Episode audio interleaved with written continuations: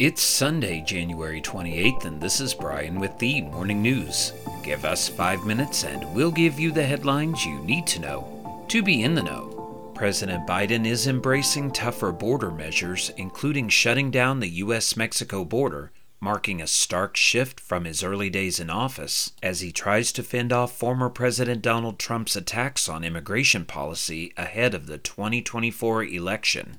Hours after House Speaker Mike Johnson warned on Friday that the emerging border deal in the Senate is dead on arrival, Mr. Biden offered this message to House Republicans Securing the border through these negotiations is a win for America. For everyone who is demanding tougher border control, this is the way to do it.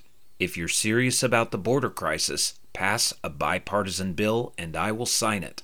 Mr. Biden took office pledging to restore asylum and manage the border in a humane way, but his administration has faced the harsh realities and challenges at the U.S. Mexico border amid record migration across the Western Hemisphere.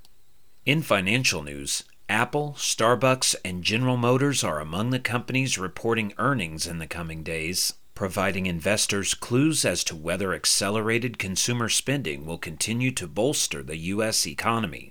Microsoft will reveal its results Tuesday, while Google parent Alphabet and e commerce giant Amazon.com will report Tuesday and Thursday, respectively. The tech juggernauts are among the magnificent 7 companies expected to help drive S&P 500 earnings higher after the index reached a record last week. Microsoft has already dethroned Apple as the largest U.S. company by market value. Apple's shares price has recovered after a slow start to the year amid concerns about sluggish sales.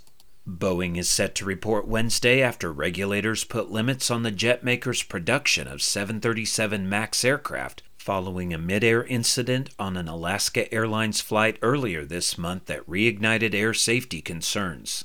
In world news, growing numbers of Western countries suspended aid to the UN Agency for Palestinian Refugees Saturday after allegations that a dozen of its staff took part in the October 7th attacks in Israel that killed some 1,200 people.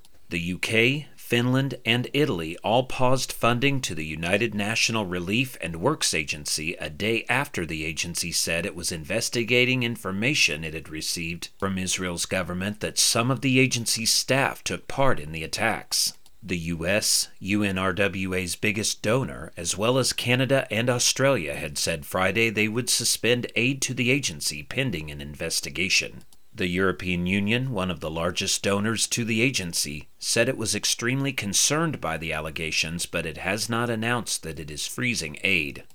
In other news, President Biden will host German Chancellor Olaf Scholz at the White House on February 9th as the West struggles to provide new aid for Ukraine in the war against Russia. The two leaders will reaffirm their resolute support for Ukraine's defense of its land and its people against Russia's war of aggression, the White House said in a statement Saturday. The United States is out of money for Ukraine, unable to send the ammunition and missiles that the government in Kiev needs to fend off Russia. The Biden administration already has sent Ukraine $111 billion in weapons, equipment, humanitarian assistance, and other aid since Russian President Vladimir Putin launched his invasion in February 2022. And Traffic on an Indiana interstate was a real circus Saturday morning, complete with camels, zebras, and a miniature horse. These were among the animals left grazing on the side of the highway after the trailer that was transporting the animals caught fire. The Grant County Sheriff's Office responded to the incident on Interstate 69 and shared photos and videos of the rescued animals on Facebook. Once the animals were contained in pens on the side of the interstate, Officers gave them a snack of some hay before they were loaded up for a transport. Indiana State Police Sergeant Stephen Glass told WISH TV the fire was likely caused by an equipment failure. Now you know, and you're ready to go with the morning news. Share this with a friend and subscribe to us wherever you listen to your favorite podcast. You can also sign up for our newsletter at themorningnews.com. Thank you for listening.